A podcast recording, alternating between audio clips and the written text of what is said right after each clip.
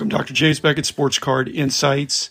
This is the first of the Father's Day special episodes.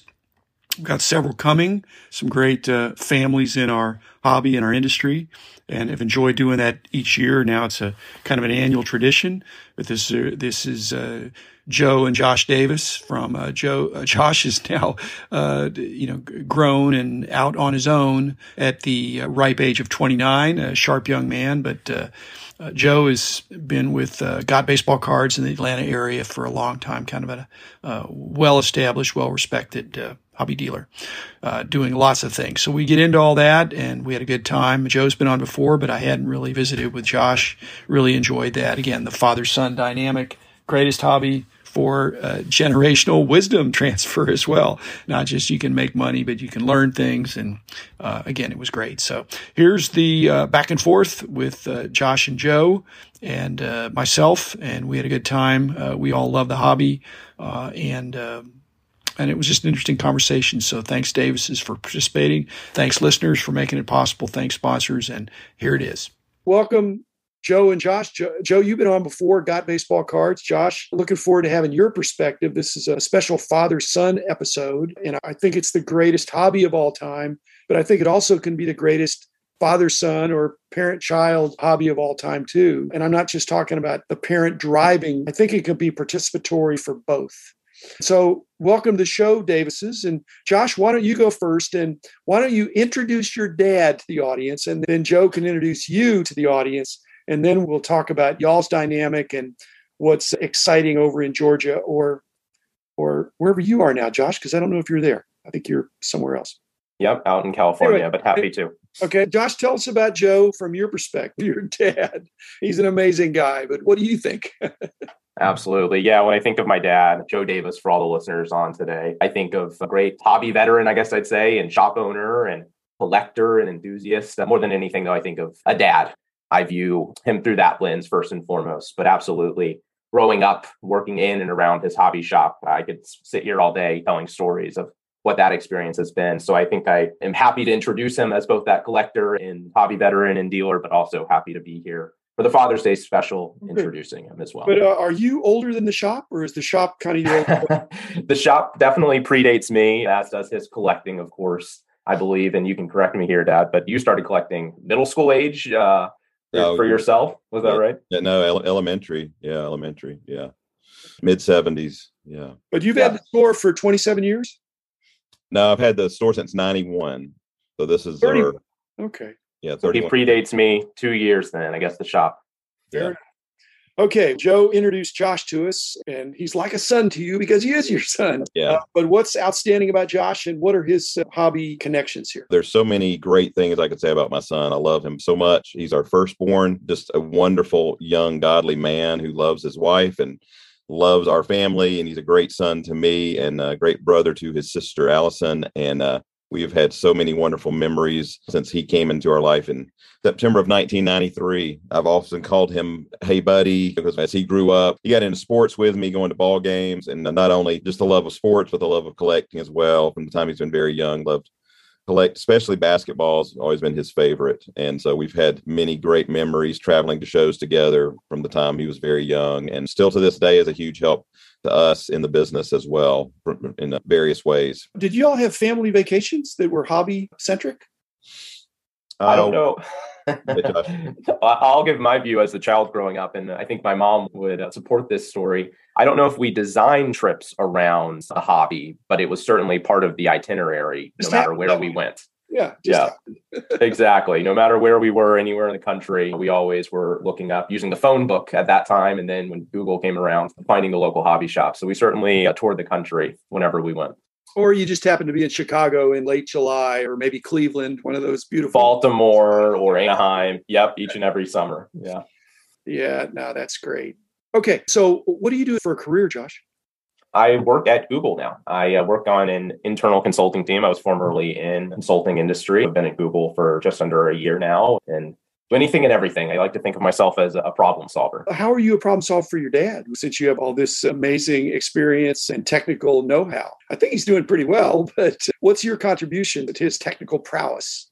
Yeah, even when I was younger, I would say probably research. There was a new idea, a new partnership opportunity, new product. Now there's a lot of new companies, right, entering the hobby. Often support him with tracking down, keeping in tune with what's changing and evolving, and always surfacing new ideas, new opportunities. That's probably a big way that I contribute these days. But I've done a lot over the years from helping with the website and marketing and just generally the positioning of the business, and then also supporting in various partnerships over the years. So I like to be a thought partner however I can support. Joe, how great is it for you being old enough to not have grown up in the digital age? Correct. So, how great is it to have a son who's technologically so savvy that you can run things by to make sure that you're operating in the 21st century with somebody you can trust that's not trying to sell you something that has right. your best interest at heart? Because there's a lot of people that want to provide services like that to hobby shops and they're not always yeah he adds so much he's enhanced so many parts of our business and he's a great sounding board for so many ideas that i throw at him and he's been instrumental in growing our services sector of the business which is such a huge part of what we do and trying to serve collectors across the globe with our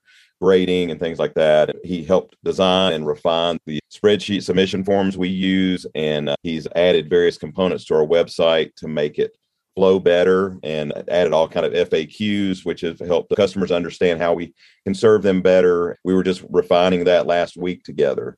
And so we just launched uh, some new parts of the website last week. He, he's always helping us enhance and improve things in the business, even from across the country.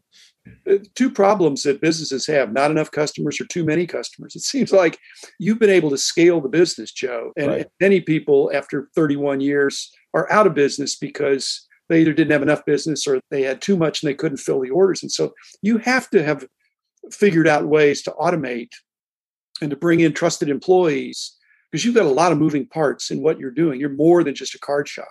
And did Josh always have that vision or how did this evolve in terms of you being uh, so full service to the industry? Well, I can tell you, I remember phone calls that Josh and I had when we were trying to grow our ability to service customers with graded cards. We were doing a ton of it in the store and we would mention it on the website. Hey, you can send your cards to us. And he's like, Dad, you've got to streamline this. You've got to make it look better. You've got to have ways customers can quickly download a form, fill it out, upload it. And so now because of his vision. We were doing it, but we weren't doing it to the degree we needed to be doing. And he helped us make it so much more professional. And now every day I can just click an internal site that he found for us that we use where we can pull up and go, oh, this guy in Canada just filled out a submission form. That's going to be coming in. This guy in New Jersey is going to be sending us a submission form for PSA or BGS or whoever, since we work with all the major players on grading so yeah it's, it's been huge the growth of our submission business consignment business all those things josh has helped us tremendously josh the best problem solvers are the ones that solve the problem before it's articulated I imagine you have enough about the industry and your dad and his business that you can anticipate. That's just what Joe's talking about anticipating and being prepared because this is a hobby that has lots of ebbs and flows. And when it gets hot, it gets very hot. Yep. And uh, so that's great. Josh, what's Joe's secret for hiring trustworthy, competent people? Because I think that's tricky. And most card shops are stymied by having a father and son, and that's it. Or they have one assistant that they totally keep their eye on, but it's a larger enterprise. What do you think Joe's secret is in terms of picking really good employees? Yeah, it's a great question. And it's been especially relevant over the years, right? We've had some highs in this hobby, in this industry, and that's led to periods or even years of I'll call it surge activity where my dad's had to ramp up quickly. And I think more than anything, he probably screens and hires for character above all else. I think, and I've seen this in other industries, right?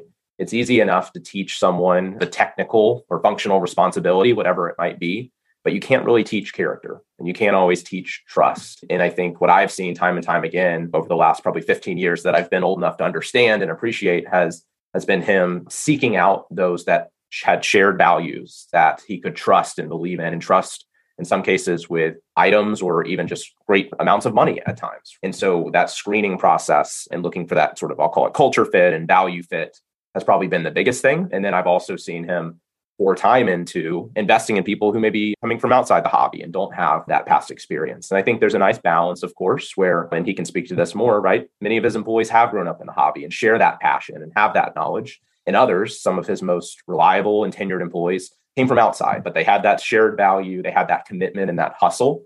And that perhaps matters more in the long run. Josh, is that in contrast to Google's kind of famous for asking these really tricky kinds of questions that have nothing to do with trust, but all to do with mental agility. So is that two sides of the coin, or does Google ever get at whether you're going to be evil person or just yeah. smart? And so, how does that work at Google? With his- it's a great question and actually a, a timely one. In the last couple of years, don't quote me on this, they've actually moved away from a lot of those brain teasers and mental gymnastics and at least my hiring experience was all about culture fit and they call it Googleyness and one of their values actually is to essentially don't be evil i've and heard that i would argue in a lot of ways they are looking for mental agility but more than anything it's learning aptitude like someone who's willing to put in the work and learn and more important than that is culture alignment. And that's really what I've seen my dad do time and time again. I just spoke about it. You can learn if you have the desire, but you need to have that value and sort of cultural fit in alignment. That has to come first. Yeah, there's a tenacity, whether it's intellectual tenacity or just whatever it is. And I do think your dad has that because he's had to adapt and grow and learn and evolve with a hobby that has not been standing still. I've participated as well in my own way. But Joe, you're hear, hearing from your son, but are you echoing this or what is your position here? I know you're proud of Josh, but could you afford to bring him back now? Unfortunately, I could not. I would love to. Yeah, checking. yeah, he uh, has a great career and he's continuing to, to develop and grow in it. And don't get me wrong, I'm going to take advantage of the things he's learning there because I know Google has so much. He's constantly learning new things, and as they develop new things in the parts of the company he's involved with and divisions that he will consult with and talk with and learn from. So I love to glean knowledge from him and apply those things. But yeah, back to your original point to Josh, yeah, his response is spot on because I don't hire card knowledge. I hire character and I can teach them the things that they need to know. That's served me very well.